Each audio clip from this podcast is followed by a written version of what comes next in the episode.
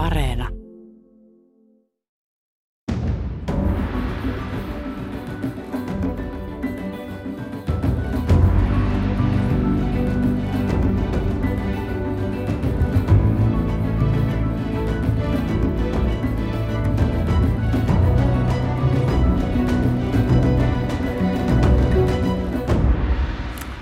Paista päivä helli helle, paista meille jokaiselle, paista myöskin päiviin pilvisiin.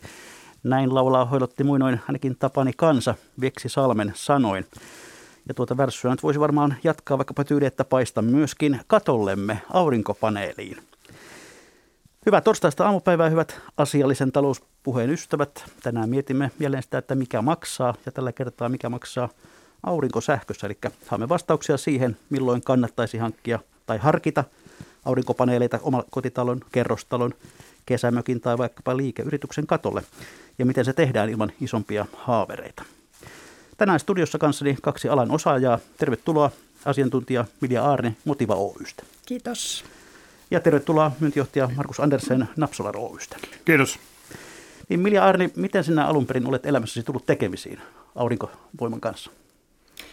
No mä oon nyt Motivalla ollut uusiutuva energia-asiantuntijana semmoinen kahdeksan vuotta ja aika iso osa siitä ajasta on, on, on tehnyt aurinkosähkön kanssa – kanssa töitä ja, ja tota, ennen kuin Motivassa aloitin, niin, niin olin tuolla Energiateollisuus ryssä ja siellä sähkön tuotantoyksikössä ja, ja silloin puuhastelin aika paljon tuulivoiman kanssa, koska silloin aurinkosähkö ei vielä, vielä ollut semmoinen niin, niin tota, ajankohtainen tai, tai sitä, ei, sitä ei ollut vielä silloin niin paljon. Niin tota, mutta nyt viime vuosina, kun aurinkosähkö selvästi noussut, niin, niin on tullut paljon erilaisia projekteja ja hankkeita, missä sitä sitten käsitellään. Kerrotaan ihan lyhyesti kuulijoille myös se, että mikä on Motiva Oy? Motiva on valtion kestävän kehityksen yritys, eli ihan täysin valtion omistama. Ja me kannustetaan energia- ja materiaalien tehokkaaseen ja kestävään käyttöön. Ja meillä on asiakkaina sekä julkishallintoa, kuntia, valtio, mutta myös yrityksiä ja kuluttajia. Ja, ja viestintä ja verkottaminen on meidän vahvoja vahvuuksia, että paljon ollaan, ollaan erilaisia kuluttajaprojekteja vedetty. Niin teillä on joku vuoden ollut käynnissä tämmöinen aurinkosähköä kotiin kampanja tai projekti. Mikä sen, sen idea on? No siinä on ideana se, että, että tuodaan niin kuin semmoisella kuluttajaystävällisellä tavalla tietoa aurinkosähköstä ja, ja neuvotaan, että miten pääsee alkuun, että mitä, mitä pitäisi tietää ennen kuin lähtee, lähtee semmoisia hankkimaan.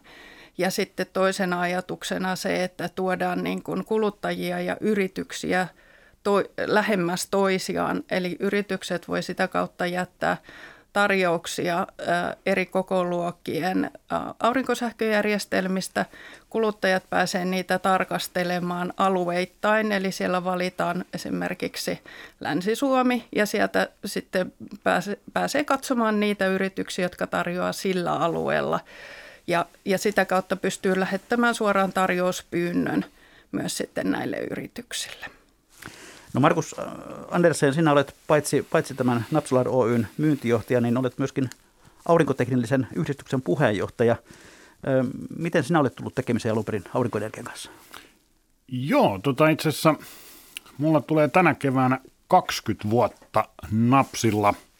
Aloitin silloin opiskelijana kesäpoikana. Itse asiassa hain töihin sitä kautta napsille, että, että tota, kun kesätöitä piti hakea ja, ja, ja tota, sitten näin ilmoituksen ja, ja meillä on siis mökillä ollut pitkään, mökki Saimaalla, niin siellä on vanhemmilla ollut sitä pidempään aurinkovoimalla ja sattuu olemaan Napsin aurinkovoimalla, se on joskus 90-luvulla hankittu, niin siitä se jotenkin sitten se ajatus lähti ja pääsin kesätöihin ja, ja, ja täällä ollaan edelleen.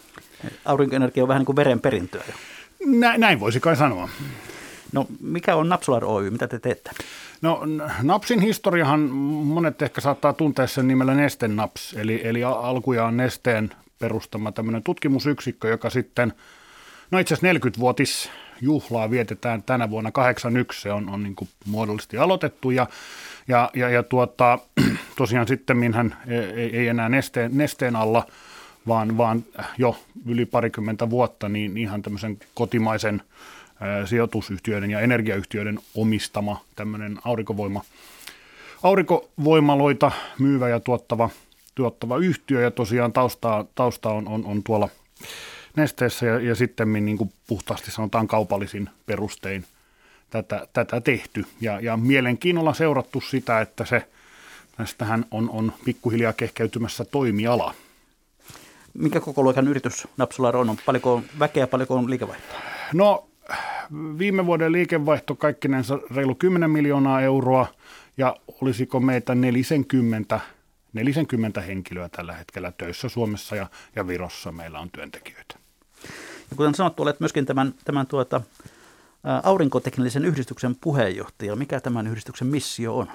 No joo, aurinkotekninen yhdistys on myöskin itse asiassa 40-vuotias, tai, tai itse asiassa 79 perustettu, eli 42 täyttää. Ja aikanaan se on ollut tämmöinen niin kuin alan vakavien harrastajien niin kuin yhdistys, jolla on ollut voimakas tekninen painotus.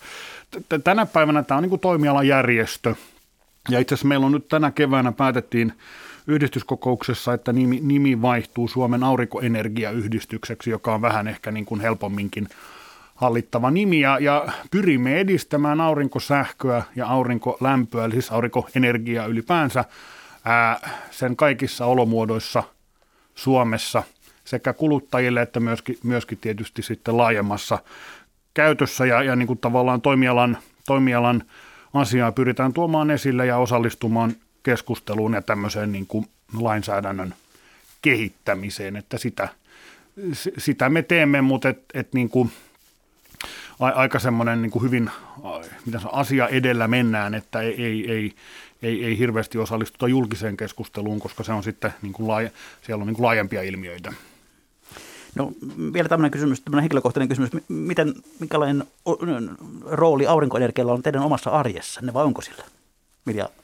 Mm, no valitettavasti niin tota, meil, meidän oma mökki, niin, niin siinä on niin paljon varjostuksia mökin katolla, että sin, siellä ei ole sopivaa paikkaa ja sitten toisekseen niin, niin se sähkön kulutus siellä on niin vähäistä, että sinne ei kannata, kannata tota, hankkia. Ja kun se on vielä lähtökohtaisesti, niin se on verkkoalueella, eli sinne tulee sähköverkko – valmiiksi jo, niin, niin sinne ei kannata. Ja sitten itse asun rivitalossa, jossa ei tätä aikaisemmin ole kannattanut semmoista harkita, mutta, mutta tota, nyt on ruvennut kyllä miettimään, että taloyhtiö hallitukselle voisi esittää, että, että tota, ää, katsottaisiin, että, että oli, olisiko meillä, meillä niin kuin hyvä sauma aurinkosähkölle, koska, koska tässä vuodenvaihteessa la, laki tuli sellaisia lakimuutoksia, että se nyt alkaisi olla kannattavaa. Entä Markus Anderssi? Joo, tota, mökillä, mökillä on, on enemmänkin paneeleita ja erinäisiä kokeiluja ja eri, eri järjestelmiä ja se on niin kuin, no, vakava harrastaminen kai voi on, on kyseessä. Ää, tuolla täällä oman kodin katolla ongelma on se, että siellä odotetaan, odotetaan tota kattoremonttia, eli siellä on tota, huopa on on elinkaarensa päässä ja sitten kun, kun, kun, kun tarvittavat päätökset on tehty taloyhtiössä, niin sitten, sitten meilläkin on tarkoitus näitä asiaa sitten edistää, mutta ikävä kyllä tosiaan omalla katolla ei ole, ei ole paneeleita, mutta mökillä on. Mutta tulossa mahdollisesti. Hyvät kuuntelijat, myös te voitte halutessanne osallistua tähän ohjelmaan tuttuun tapaan tuolla Ylen uudistetulla nettisivulla osoitteessa yle.fi. Yhä siellä sivun oikeassa laidassa on tällainen otsikko kuin tuoreimmat. Ja sen alla ihan ykkösenä tällä hetkellä näyttäisi olevan mikä maksaa. Aurinkoenergian suosio kasvaa. Onko se kannattava sijoitus keskustella tässä omista aurinkoenergiakokemuksista. Sitä klikkaamalla voitte lähettää meille kommentteja ja kysymyksiä niin halutessanne. Mutta otetaan aurinkoenergian ikään kuin tämänhetkinen tilanne Suomessa käsittelyyn. Millainen osuus sähkönkulutuksesta nykyään tulee aurinkoenergiasta Mitä no Arni? Joo, just katoin eilen noita viimeisimpiä sähkötilastoja. Ne nyt valitettavasti uusin tilasto on, on maaliskuulta, eli nyt ihan tätä huhtikuun, huhtikuun aurinkoja ei ole siihen tullut mukaan, mutta siis kokonaisesta kokonaistuotannosta, eli mitä Suomessa kaikkinensa tuotetaan sähköä, niin 0,3 prosenttia viimeisen vuoden aikana on sähköllä tuotettu. Eli onhan se pieni, mutta kasvu on kuitenkin merkittävää. Eli sitten kun vertaa sitä vuoden takaisin, niin, niin melkein 70 prosenttia tullut lisää. Eli, eli pientä on vielä toistaiseksi, mutta kovasti kasvaa. Mitä, mikä on tämän kasvun takana? Markus Andersen. Va- varmasti ehkä kaksi keskeistä asiaa. Toinen on tietysti tämä ihan niin kuin hinta, hinta-asia tai kannattavuusasia, että sitä, sitä kannattaa alkaa, alkaa tuottamaan ja siinä yksi keskeinen asia on myöskin se, että mihin aikaa sähköä tarvitaan.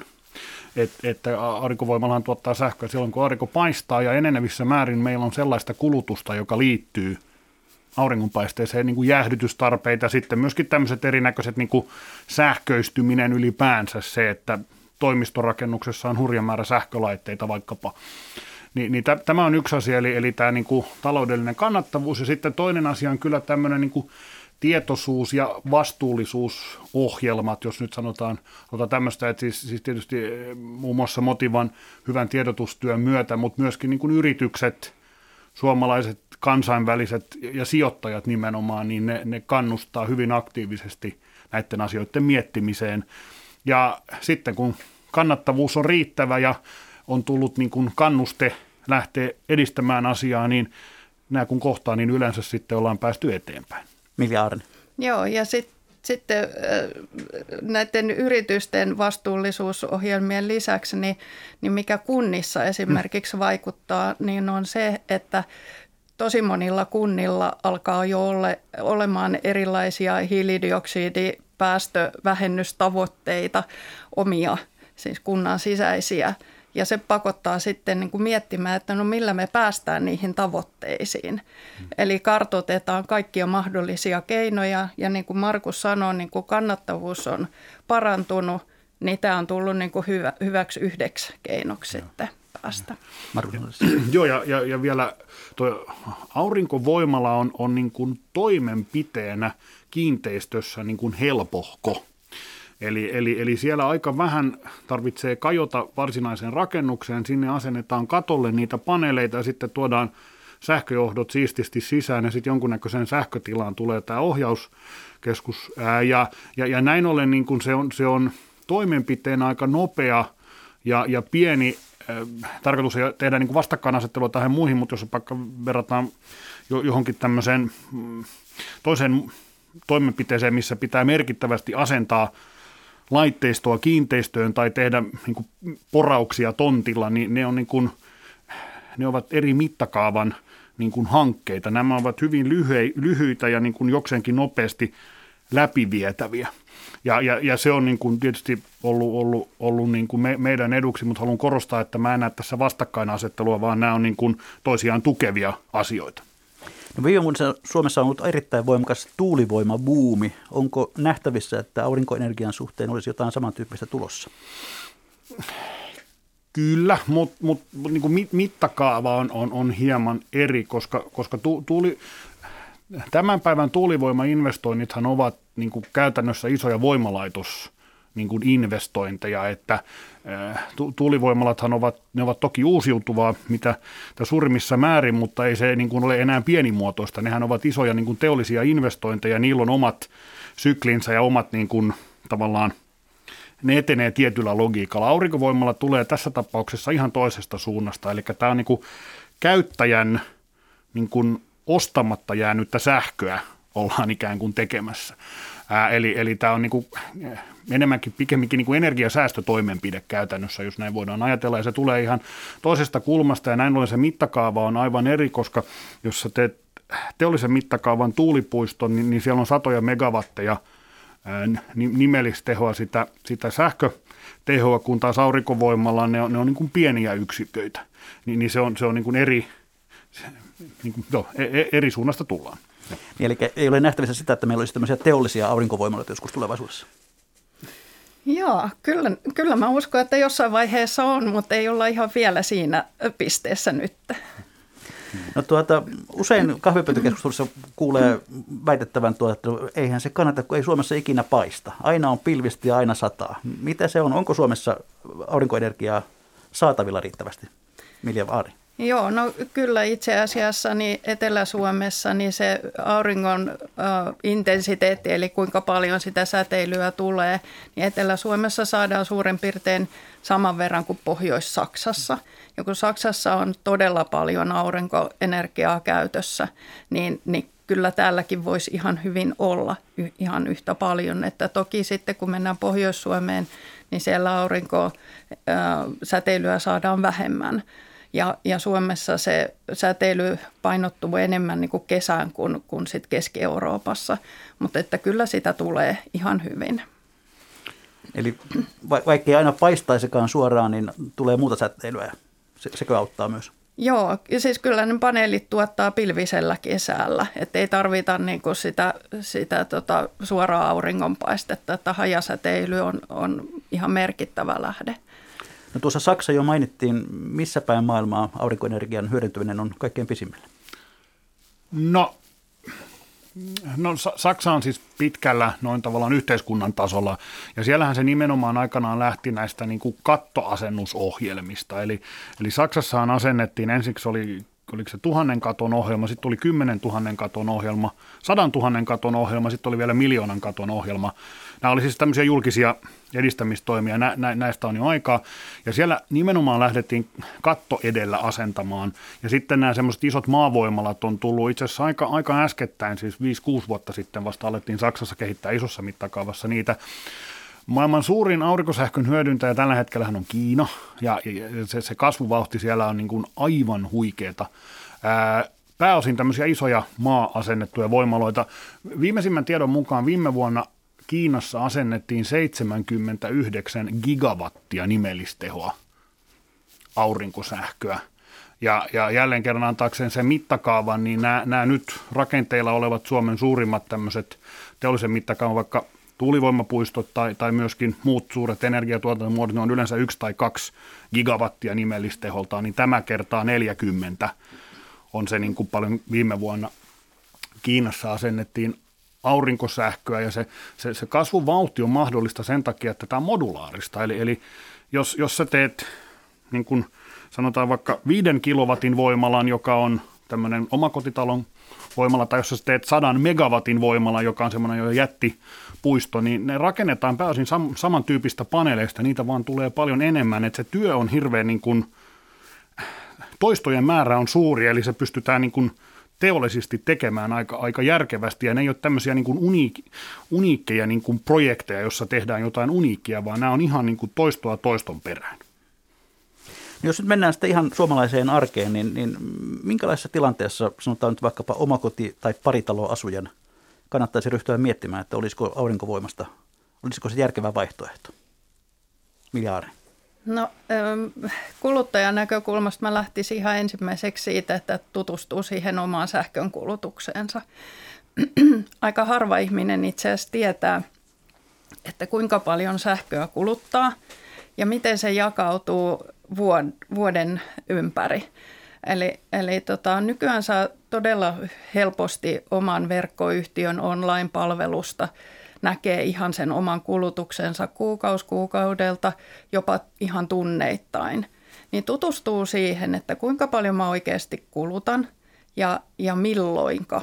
Eli jos, jos sitä esimerkiksi kesäaikaista kulutusta on todella vähäisen, niin en ehkä ensimmäiseksi lähtisi suosittelemaan aurinkosähköä. Mutta jos sitä kulutusta on tarpeeksi ja sitä on kesäaikana, on esimerkiksi asennettu kotiin vaikka ilmalämpöpumppu, jota käytetään kesällä viilennykseen, niin se sopii erittäin hyvin yhteen sitten sen aurinkosähkön kanssa, koska silloin kun aurinkosähköä tulee kaikkein eniten, niin se viilennystarve on kaikkein suurin. Samoin, samoin sitten, jos on vaikka hankkinut sähköauton, niin, niin sinne, siihen voi ohjata sitä omaa tuotantoa. Et siitä mä lähtisin ihan ensimmäiseksi. Tutustumaan siihen sähkön kulutukseen. Ja sitten, sitten tietysti toisena varmasti niin se, että onko mulla semmoista sopivaa paikkaa sille. Eli, eli yleensä ne ainakin kuluttajakohteissa niin, niin asennetaan katolle. Ja, mutta sitten katolla voi tulla se vastaan, että onko siellä tarpeeksi tilaa ja, ja varjostamatonta tilaa. Eli, eli yllättävänkin pienet varjostukset sit vaikuttaa siihen tuotantoon. Jos siinä lähellä taloa on, on isoja puita, jotka varjostaa sitä kattoa, niin, niin sillä on paljon merkitystä. Sitten siellä voi olla vaikka piippuja tai ilmanvaihtoputkia tai jotain, jotka rajoittaa sitä asennuspaikkaa – niin, niin se pitää katsoa. Ja sitten niin kuin Markus puhui tuossa aikaisemmin, niin tuosta kattoremontista, niin että jos on just tulossa vaikka kattoremontti, niin sitten kannattaa varmaan miettiä, että pitäisikö sitä aurinkosähköjärjestelmän hankintaa lykätä sitten sen remontin jälkeen. No tuota, jos sitten kääntää asian toisinpäin, niin milloin tätä ei kannata tuommoisessa pientalossa harkita? Esimerkiksi jos on suora sähkölämmitys, niin, niin onko se silloin aika huono vaihtoehto? No mä itse asiassa ajattelisin melkein toisin päin, että, että suora sähkölämmitys, mä asun nimittäin sähkölämmitteisessä talossa ja, ja, ja tuota, katselen niitä, niitä sähkölaskuja, mitä sieltä tulee. Ja, ja, ja tota, seinäthän ovat erinomaisen hyvä tapa säästää lämpöä, tai siis varastoida lämpöä. Ja meillä on esimerkiksi kotona sellainen järjestelmä, joka lämmittää huoneita sähköhinnan perusteella. Toki siis lämpötilatkin on säädetty ja annettu, että missä rajalla pitää liikkua, mutta se, että milloin se lämmittää ja, ja kuinka paljon, niin, niin se on osittain kytketty niin kuin sähkön pörssihintaan, eli vaikka aamupäivällä voidaan lämmittää valmiiksi huone iltapäivää varten, jos vaikka lasten, la, lasten huoneet, niin ne on päivällä koulussa, niin siellä ei tarvitse olla lämmintä, mutta ne voidaan lämmittää jo aamupäivällä, koska silloin, jos sähkö on halvempaa. Mutta tällaisten järjestelmien kanssa niin itse sähkölämmitys ja aurinkopaneelit ovat aika, aika fiksu kokonaisuus. Ja vielä tosiaan tuossa, kuten Milja mainitsi, niin erinäiset lämpöpumput on, on fiksu. Ja sitten, sitten jos on, tota, meilläkin on, on siis lämminvesivaraa ja kotona, niin, niin tänä päivänä on saatavilla aurinkovoimaloihin tämmöisiä niin kuin helppoja ohjauksia, jotka ohjaa sen tavallaan keskipäivän ylituoton sinne, sinne lämminvesivaraajaan. Eli, eli kun päiväisin usein ei olla kotona tai, tai, tai kulutusta on vähäistä, niin silloin se voimalan ylituotto menee sinne lämminvesivaraan ja sitten käytetään illalla lämpimänä vetenä. Että, että kyllä niin kuin, tässäkin itse, mitä sanoisin, että ikään kuin tarve on keksinyt keinon. Eli, eli kun, kun aurinkovoiman haaste on just se, että se tuottaa silloin, kun aurinko paistaa ja kulutus ei aina ole näin, niin sitten tavallaan on tämmöisiä teknisiä ratkaisuja tullut siirtämään tätä niin kuin energian, tai siis varastoinnistahan siinä käytännössä on kyse sekä vedessä että, että seinän lämmittämisessä. No entä sitten kesämökkitilanne, niin milloin mökille sellainen kannattaisi asentaa? Teillä on liian varjoisa mökki, teillä, teillä on ollut kokeiluja jo vuosikymmeniä. Joo, ja, ja, ja, ja meillä tietysti se on puhtaasti tarpeesta lähtenyt, että aikanaan ihan valaistusta, että kun vaihtoehtona erinäiset kerosiinilamput ja, ja, ja kynttilät ja näin, niin, niin, niin silloin hankittiin aikanaan aurinkopaneelit tai vanhemmat hankki, että voi lukuvaloa ja, ja näin, ja sitten tuli kännykän latausta ja jääkaappia ja vesipumppua ja nykyään on jo sitten näitä niin kuin vaihtovirtalaitteita, siis läppärin laturia ja ties mitä. Ja, ja voimalat kasvaa, kasvaa sen mukana, että heti kun tarve syntyy, niin, niin silloin niin kuin se, se, se, kannattaa tehdä ja niitä voi tehdä tämmöisenä niin kuin 12 voltin, voltin tasasähkövoimaloina, niitä voi tehdä myöskin sitten ihan vaihtovirtaisina, jopa kolmivaiheisina tämmöisinä käytännössä sähköliittymän korvaamina – voimaloina ja siinä lähinnä se niin kuin oma tarve ja oma kyky investoida ratkaisee. Tyypillisesti aurinkovoimalla on silti halvempi kuin se, että, että, että niin kuin sähköjohtot vedetään perille. Yleensä se liittymismaksu voi olla, olla, olla monta kymmentä tuhatta euroa, että se sähköjohto tuodaan sinne mökille, niin silloin sanotaan, että kymmenellä tuhannella eurolla saa jo aika merkittävän kokoisen niin kuin mökki aurinkovoimalan. Se on siis niin kuin huomattavan kokoinen. Että et nämä niin kuin tyypillisimmät mökille myytävät voimalat de facto on tämmöisiä niin kuin tuhannen, kahden tuhannen euron, euron tuota, voimaloita, ja niillä tosiaan saa läppärit ladattua, ja, tai kännykät ja läppärit ladattua, ja valaistus ja jääkaappi ja näin. No onko siitä semmoista keskimääräistä arviota, että, että kun paneelit on asetettu pientalon tai mökin katolle, niin kuinka suuren osan sähkön kulutuksesta niillä voi kattaa? Tuskin 100 prosenttia kuitenkaan. Miljardi. Täällä molemmat katsoo toisiaan.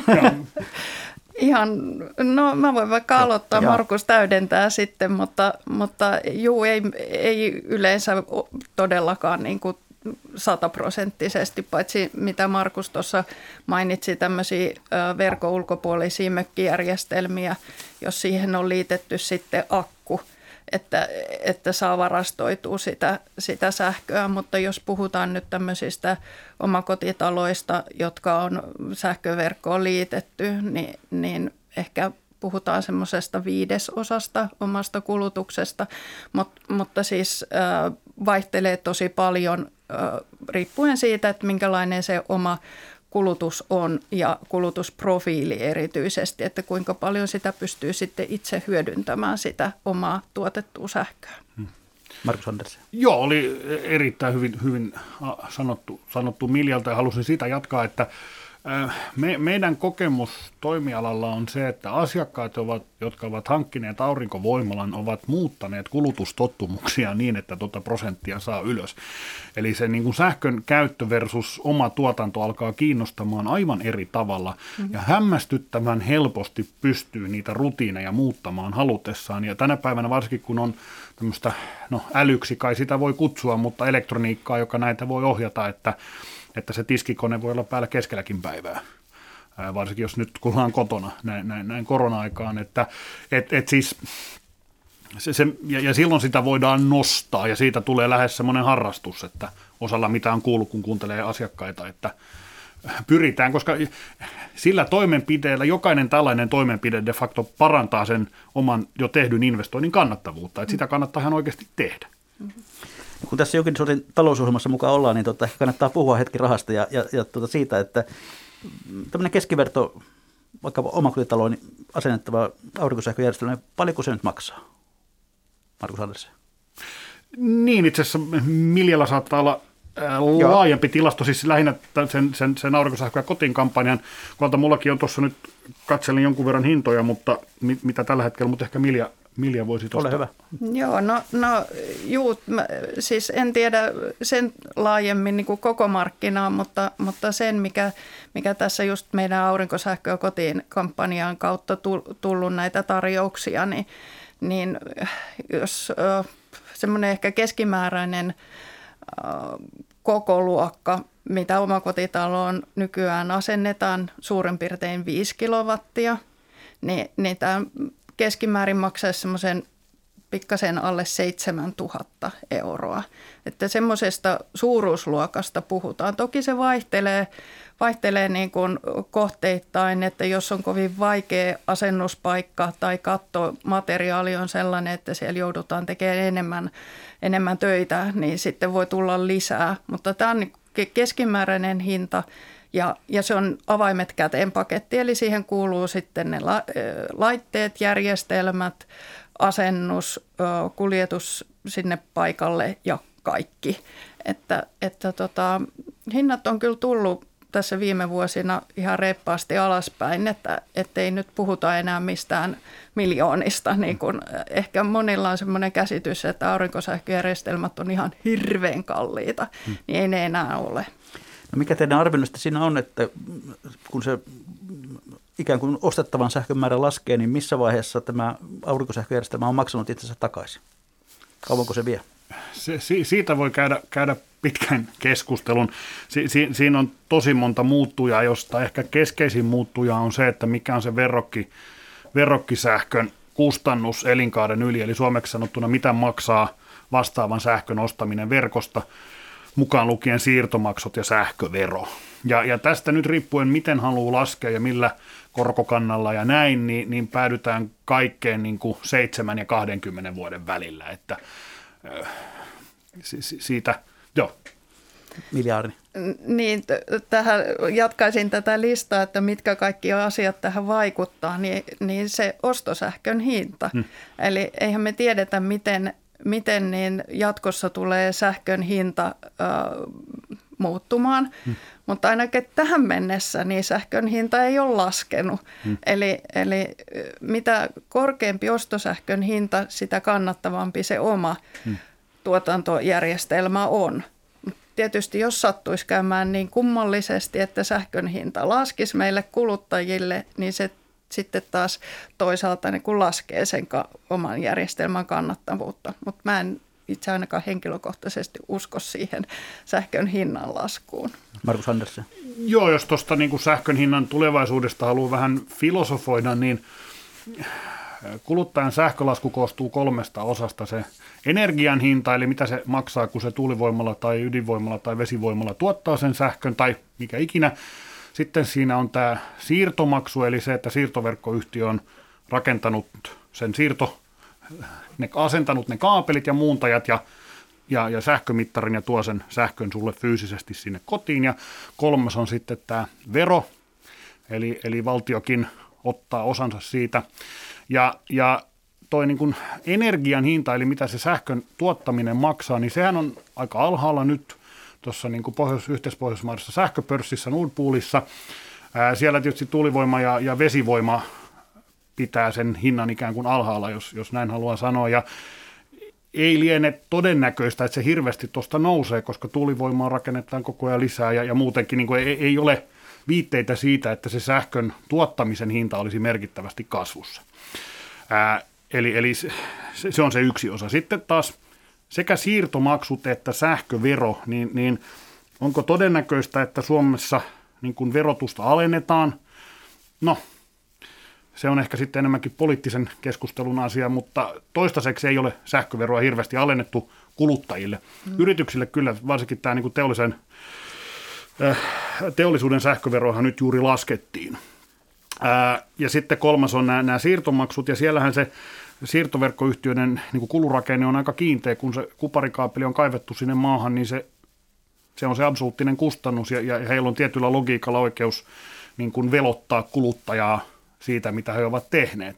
Ja, ja näin ollen niin kuin pitkän aikavälin yli ei ainakaan tällä hetkellä ole mitään sellaista, joka niin kuin osoittaisi, että niin kuin sähkön hinta kuluttaisi voisi laskea, ellei sähköveroa poliittisin päätöksin niin kuin lasketa merkittävästi. No jos tässä on tuon verran noin paljon epävarmuutta, että se on 7-20 vuoteen, kun, kun aurinkojärjestelmä maksaa itsensä takaisin, niin, niin mitä me tiedämme niiden ihmisten motiivista, jotka ovat tähän mennessä tähän aurinkosähköön lähteneet? Onko se niin, että siinä on aika paljon muutakin kuin taloudellisia motiiveja mukana sitten? Milaari? Juu, on, on siellä on, on hyvinkin la, monenlaisia syitä, että miksi haluaa lähteä.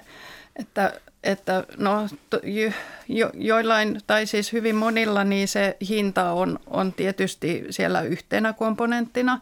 Eli, eli toki niin kuin toivotaan, että se järjestelmä on taloudellisesti kannattava. Ja sen verran palaisin tuohon vielä tuohon niin kuin siihen kannattavuuteen, että, että toki vaikka se järjestelmän tas- takaisinmaksuaika olisi vaikka 15 vuotta, mutta kun järjestelmän elinikä puhutaan niin kuin 30 tai 40 vuodesta, niin, niin kyllähän se sitten sen 15 vuoden jälkeen, niin, niin sitten se on kaikki plussaa tavallaan. Mm. Mutta tota, ää, tähän... Ää, Jaa, mitäköhän mä olin tuossa äsken sanomassa? No, voit miettiä sitä hetken sillä väliin. Muistutan kuuntelijoita siitä, että kuuntelette siis ohjelmaa Mikä maksaa, jossa me tänään pohdiskelemme aurinkosähköjärjestelmiä ja sitä, että kannattaisiko sellaisia hommata kenties omalle katolle ja mitä, mitä se kaikkea edellyttää ja mitä se sitten tuottaa.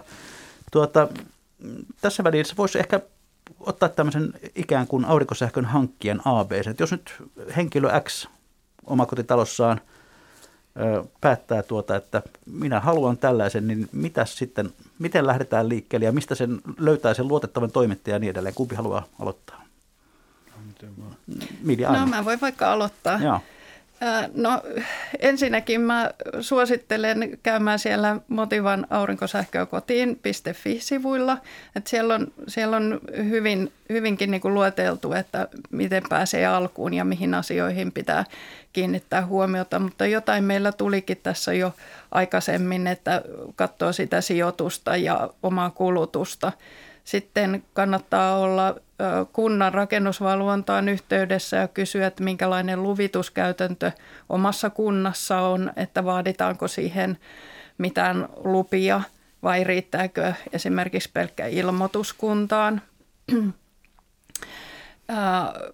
Ja sitten tutustuu markkinoihin, tutustuu minkälaisia järjestelmiä on, on, on tarjolla ja, ja mitä, mitä itse siltä järjestelmältä toivoo.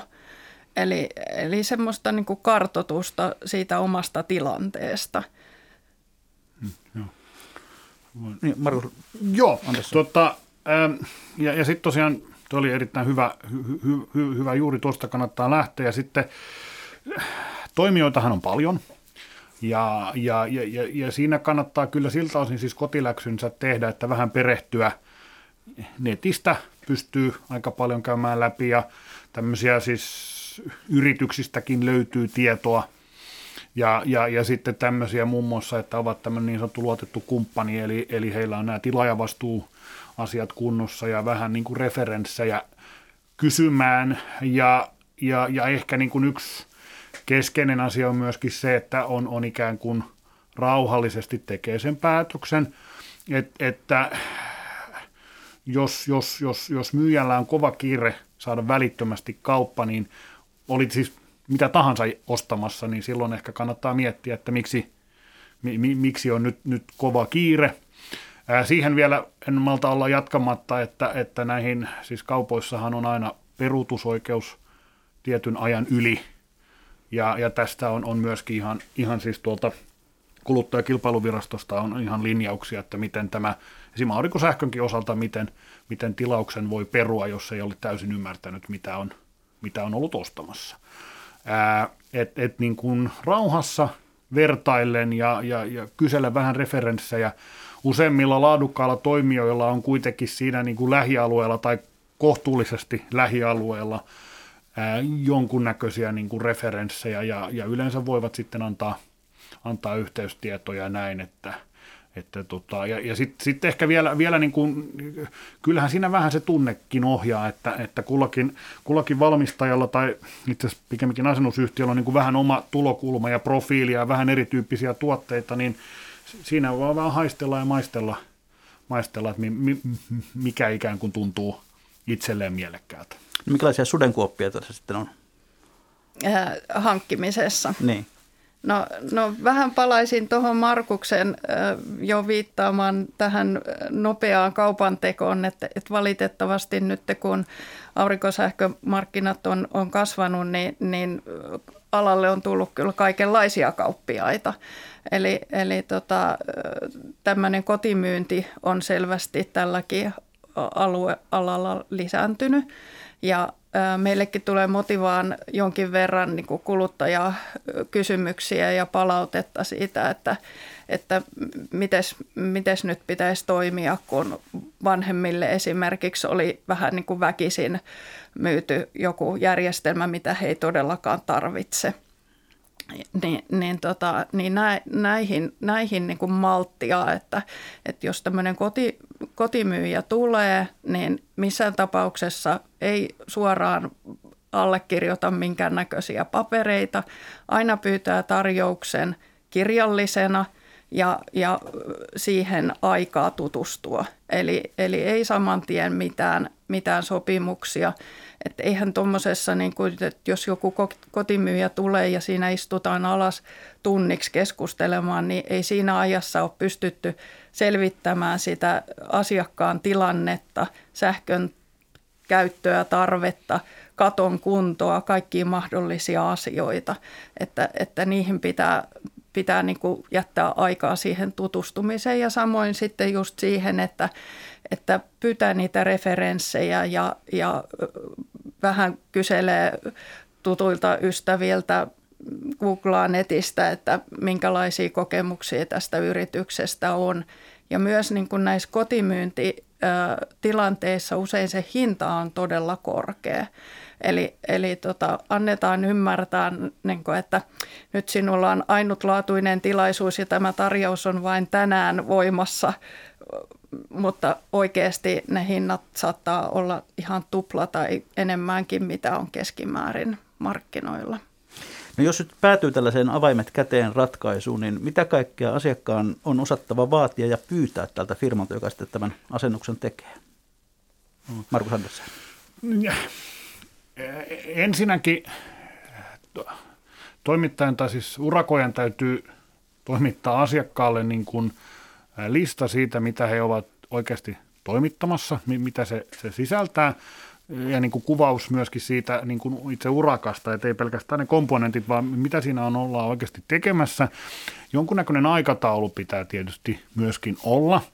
Ja sitten täytyy olla sovittuna keskenään myöskin se, että miten nämä tämmöiset lupa-asiat siltä osin, kun, kun tarvitaan. Periaatteessahan se on, on kiinteistön omistaja, jonka pitäisi niin kuin nämä luvat varmistaa. Kotitalousasennuksissahan luvitus on yleensä kevyempää, yrityspuolella se voi olla, tai yritys- tai kaupallisissa rakennuksissa sitten jotain muuta. Sitten yksi tosi tärkeä juttu on se, että urakoitsija vastaa siitä, että sähkön siirtoyhtiöltä on varmistettu, että saadaan kytkeä. Ja tämän pitää tapahtua ennen, koska siis siirtoverkkoyhtiöllä on periaatteessa oikeus kieltää kytkeminen verkkoon. Ja jos voimala on jo asennettu, kun tätä lähdetään kysymään, niin si- siinä voi sitten tulla, tulla vääntöä. Et, et niin kuin varmistaa se, että urakoitsija on se, joka tämän tiedustelee ja se tiedustelee sen mielellään etukäteen. Tai periaatteessa aina pitää tiedustella etukäteen, koska siirtoverkkoyhtiö voi todeta, että jostain painavasta syystä korostan tässä, että ei, ei mielivaltaisesti, vaan painavista syistä ja yksittäistapauksissa heillä on oikeus todeta, että no tähän kohteeseen ei voitu asentaa niin kuin sähkön, sähköverkon takia. Ja, ja nämä asiat pitää olla kirjallisesti sovittu. Eli, eli, eli urakan sisältö, projektin aikataulu ja, ja kuka tekee mitäkin niin kuin luvituksen osalta, niin nämä pitää olla kirjallisesti sovittu etukäteen. Jos sitten otetaan käsittelyyn tämmöinen kerrostalo, asunto-osakeyhtiö, niin miten asiat siellä etenevät? Niitäkin sellaisia kerrostaloja Suomessa jo on, jossa on, on paneelit katolla. Miljardi. Joo. Joo, no on, mutta ne tähän asti asennetut kerrostalokohteet on ollut lähinnä tämmöisiä pilottikohteita. E, mutta tota, nyt vuodenvaihteessa, niin kuin mä tuossa aikaisemmin vähän jo viittasin, niin, niin lainsäädäntö muuttui sillä että, että taloyhtiöissä niin näiden järjestelmien kannattavuus parantuu huomattavasti. Ja se johtuu siitä, että aikaisemmin se aurinkosähkö tai tuotettu aurinkosähkö on voitu käyttää ainoastaan sen taloyhtiön kiinteistösähköön kattamiseen. Ja loput, kaikki loput on, on niin syötetty sitten verkkoon. Mutta nyt on tullut tämmöinen lainmuutos, jonka avulla niin pystytäänkin jakamaan sitten, että ensin, ensisijaisesti se sähkö menee siihen kiinteistösähköön, mutta sitten sen jälkeen se loppu jaetaan osakkaiden kesken tietyllä kaavalla. Ja, ja, ja tota, tällöin minimoidaan se sähkö, mikä niin sanotusti valuu verkkoon, eli se ylimääräinen sähkö. Tämä parantaa ihan huomattavasti se järjestelmän kannattavuutta. Ja tuota yhtiökokouspäätös vaaditaan tietysti ennen kuin, ennen kuin voidaan mennä eteenpäin. Kyllä. No tuosta voi sitten oikeastaan siirtyä tähän, tähän sähkön myymiseen. Eli on todellakin näin myöskin, tuota, että, että sitä aurinkosähköä, jota ei itse tarvitse, niin voi myydä sähköyhtiölle, mutta ilmeisesti se ei ole kauhean hyvä bisnes. Eli niin kuin ne setelit silmissään ei kannata ryhtyä aurinkopaneelita katolle laittamaan, vai miten on Markus Andersen? Joo, ei, ei, ei, ei, ei Suomessa. Täällä ei ole tämmöistä syöttötariffijärjestelmää aurinkovoimalle voimalalle ja ehkä hyvä niin. Ää, itse tuotettu ja itse käytetty aurinkosähkö on kannattavaa juuri siksi, että silloin säästyy nämä niin kuin siir- siirtomaksut ja sähköverot. Ää, kun, kun se ylijäämä myydään verkkoon, niin, niin sinulle maksetaan tuotetusta sähköstä se pörssihinnan. Eli se mitä sama, saman hinnan, minkä vaikkapa saa vesivoimalla tai, tai ydinvoimalla siellä markkinoilla, ja se on käytännössä kolmas osa siitä hyödystä versus se, että käytät itse. Näin ollen, näin ollen se ei ole kovin kannattavaa, joskin nyt nämä sähkön myynti ja näin ollen ostoyhtiötkin siis ovat enenevissä määrin alkaneet ikään kuin ottamaan sitä sähköä vastaan ja niin kuin netottamaan tässä nyt niin kuin netotus, se oli varsinaista netotusta, vaan he ottavat vastaan sähköä tiettyyn aikaan ja sitten saa, saa ikään kuin ostavat yhteen aikaan ja myyvät takaisin sulle samalla hinnalla, eli käytännössä netottaa, vaikka se netottamista ole, tämmöisiä pieniä, pieniä määriä, tai siis se, mikä tuottaa yli aurinkovoimalasta osana tämmöistä niin sähkömyynti laajempaa pakettia. Näitä nyt jo, jo näkee ja se tietysti parantaa sitä kannattavuutta, mutta siinäkin kannattaa niin kuin tutustua niihin sähkömyyjän ehtoihin, että he ovat kaupallisia toimijoita. No pari sanaa tekniikasta. Tuota, onko aurinkopaneelilla ja aurinkopaneelilla suuria eroja vai ovatko ne aika lailla bulkkitavaraa? Tota, hieman kärjistäen, niin äh, eroja on vähemmän kuin voisi kuvitella. Et, et jos meillä on tämmöinen niin kuin laadukas tuote, jota EU-ssa saa myydä, eli se on CE merkitty ja hyväksytty ja, ja, ja tiettyjen niin kuin testistandardien mukaan testattu, niin, niin tavallaan se pi, ne pi, levyt, mitkä on asennettu siihen, tai mistä, mikä tuottaa siinä sähköä, niin sen niin kuin parhaimman ja huonoimman välillä, mitä on kaupallisesti saatavilla Euroopassa, niin tuotantoerot ovat niin kuin 5 prosenttia tai vähemmän. Eli niin kuin pii on piitä ja se muuntaa sähköä. Sitten olennaista on tietysti se, että onko ostanut semmoisen huipputehokkaan, joka on vähän kalliimpi, tai sitten tämmöisen niin kuin perustuotteen, joka on halvempi. Et siinä ehkä se suurempi ero syntyy, mutta jos sulla on niin kuin kymmenestä tehtaasta identtisellä komponenteilla tehty tuote, niin, niin näiden välinen ero on alle 5 prosenttia. Näin ollen, mutta siis eli se, se millä niin kuin erottaudutaan markkinalla on, on pikemminkin just se, että osa käyttää niin kuin korkea, korkeammalla hyötysuhteella olevaa piitä, eli saa enemmän tehoa per pinta-ala, ja sitten tämmöisillä takuu, takuuasioilla ne on, ja ehkä ne, millä nyt se suurin erottautuminen tällä hetkellä syntyy. Toimialalla on paljon eri niin NS-teknisiä ratkaisuja, mutta aurinkopaneelin osalta, mutta käytännössä kaikki tämmöiset perinteiset paneelit perustuu kuitenkin piihin, ja pii absorboi ja muuntaa niin kuin valon säteilyä sähköksi tietyllä tavalla, oli sen piin valmistaja kuka tahansa. No kuinka paljon kuluttajan täytyy itse ymmärtää tätä tekniikkaa, jotta, jotta hän pystyy hallitsemaan sitä sen laitteen kotona? No my, myyjän vastaus tietysti tässä on se, että hyvin vähän. Että se, se on siellä katolla ja sille ei juuri tarvitse. Se on niin kuin passiivinen laite siltä osin, että siellä ei ole liikkuvia osia. Aika vähän siitä, että siinä niin kuin ikään kuin kannattaa – luottaa siihen myyjään, tietysti näin sanoo myyjä, mutta et, että kunhan se on vain osaava myyjä, mutta mut heilläkin, että kun, kun tavallaan myyjän intressissä myydä voimalla, jossa ei sitten tarvitse käydä tekemässä jälkihuoltoa ja hoitoa, niin silloin pyritään siihen laatuun, mutta joo. joo. Miljaari. Niin, vähän lisäyksenä tähän näin, että, että tota, mä olen samaa mieltä, että, että siitä tekniikasta sinänsä ei tarvitse niin kuin, tietää. Vaan, mutta, mutta se, mitä, mitä kannattaa tehdä, niin, niin vertailla, pyytää useampia tarjouksia mm. ja vertailla niitä. Niin se saattaa esimerkiksi takuehdot vaihdella hyvinkin paljon, niin niihin kannattaa tutustua. Ja, ja sitten ihan ottaa selvää näistä, näistä yrityksistä ja niiden no, tekemisistä ja tuotteista ja, ja kuluttajakokemuksista. Et siihen kannattaa kyllä kiinnittää huomiota. Jos käyttöikä on noin 30 vuotta, niin kuinka pitkiä ovat takuajat? Aurinkopaneelin tyypillinen takuaika on 25 vuotta, siis tämmöinen tehontuottotaku, mikä siis tuotteelle on käsittämättömän pitkä.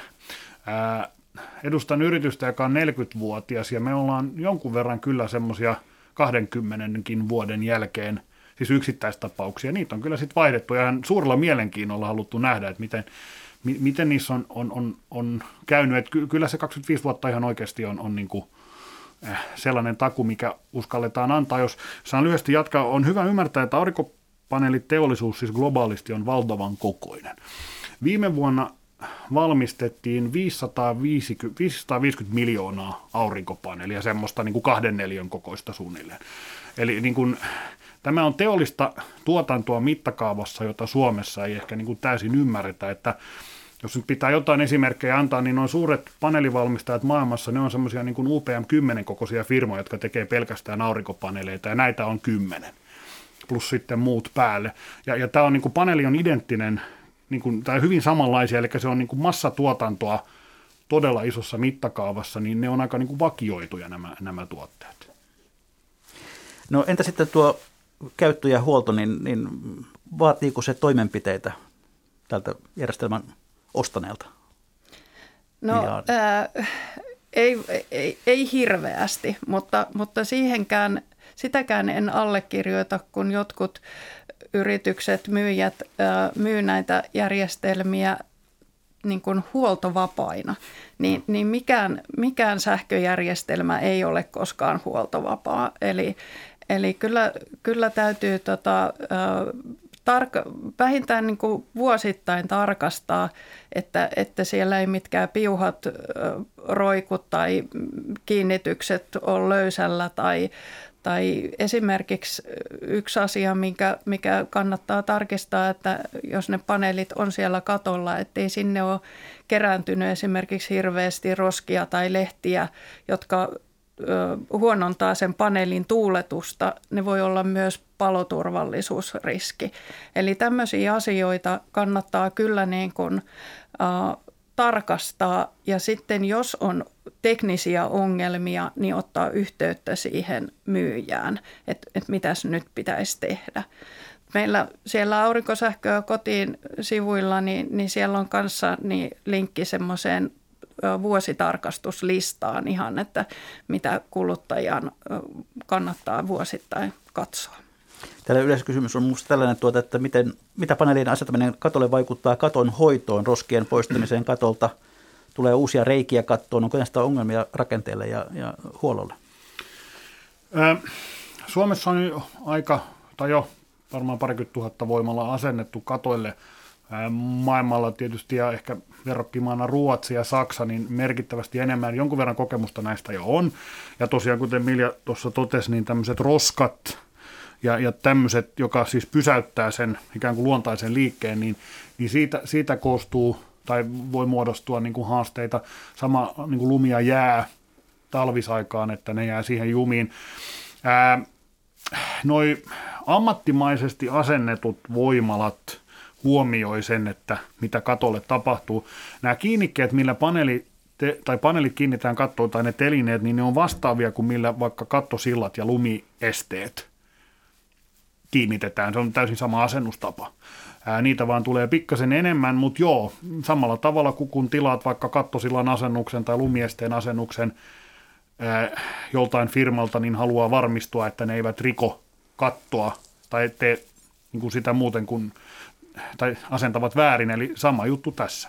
Ja, ja siinä palataan siihen, että niin kuin luotettava toimija, joka on todistetusti kyennyt asentamaan myöskin aikaisemmin onnistuneesti. Ehkäpä.